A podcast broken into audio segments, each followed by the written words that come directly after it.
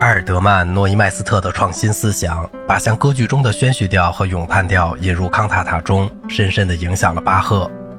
即使他只谱写了那位牧师的五首歌词，在《来吧，异教徒的救星》的歌词中，诺伊麦斯特把新近发明的格律体的诗歌众赞歌歌词同来自圣经的散文结合起来，根据众赞歌《来吧，异教徒的救星》的歌词和旋律而作的开头的合唱乐章。巴赫写成了一首精美的变奏曲，其风格和形式都是法国序曲式的。选择这一题材的意义是重大的，这不仅是因为巴赫当时既已全身思考如何吸收外国风格，而且也因为他是为教会年开头即降临节的头一个星期日而写的。这首康卡塔也包括了其他歌剧式的乐章，一首简单的宣叙调，一首有伴奏的宣叙调，两首凡诗咏叹调。其中一首是西西里舞曲和以另一首众赞歌为基础的最后合唱，因此巴赫就把世俗的题材同路德教派赞美诗的谱曲，在一首充满年轻人的独创性的作品中结合起来。巴赫在他的众赞歌中以各种不同的方法来处理众赞歌歌词和旋律。著名的《基督躺在死亡的枷锁》大约写于1708年。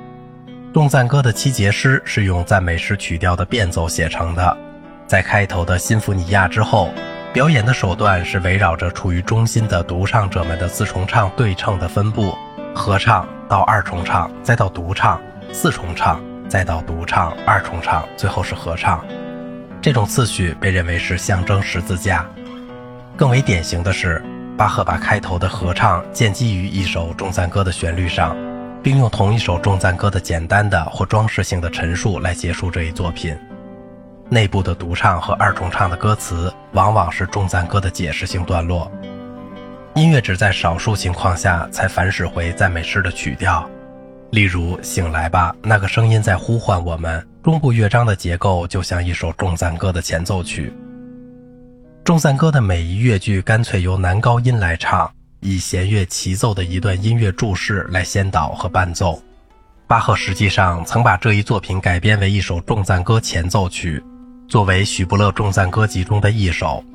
开头的合唱极富想象力地把定旋律技巧同协奏曲形式结合起来。乐队的十六小节利都奈罗先后演奏了四次，一次是减缩的，形成了这首众赞歌旋律的两个柱句和歌尾的结构框架。用重复的浮点音符的和弦与断续的切分音，表现出聪明的处女和愚蠢的处女在以焦急不安的心情等待众赞歌头一节中提到的那位新郎。这个预言出自马太福音，是三一节后第二十七个星期日诵读福音书时的内容。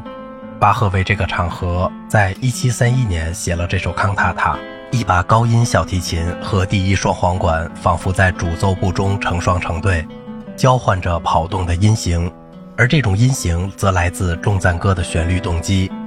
女高音有一支圆号，也许是一支狩猎圆号支持，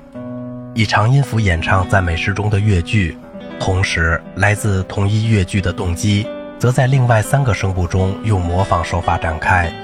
巴赫在另两个乐章的开头写了咏叹调的字样，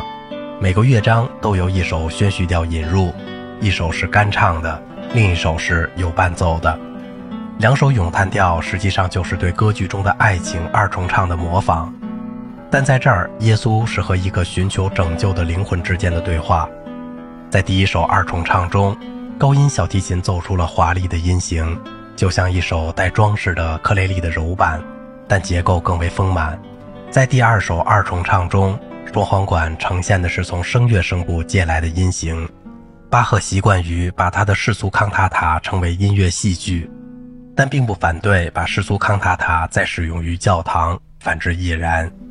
例如，他的圣诞节清唱剧中有十一首分曲也出现在世俗作品中，其中六首用在大力神站在十字路口里。他最优秀的音乐戏剧有太阳神和牧神的争吵和微微起伏的浪花。他写于1736年十月。是为了庆祝波兰皇帝和萨克森选帝侯奥古斯都三世，他的选侯头衔是奥古斯都二世的生日而做的。咖啡康塔塔和滑稽的农民康塔塔是巴赫比较轻松的音乐中令人愉快的实例。在18世纪30年代的某些康塔塔中，巴赫实验了新的华丽风格，缓和了他创作精美伴奏的倾向，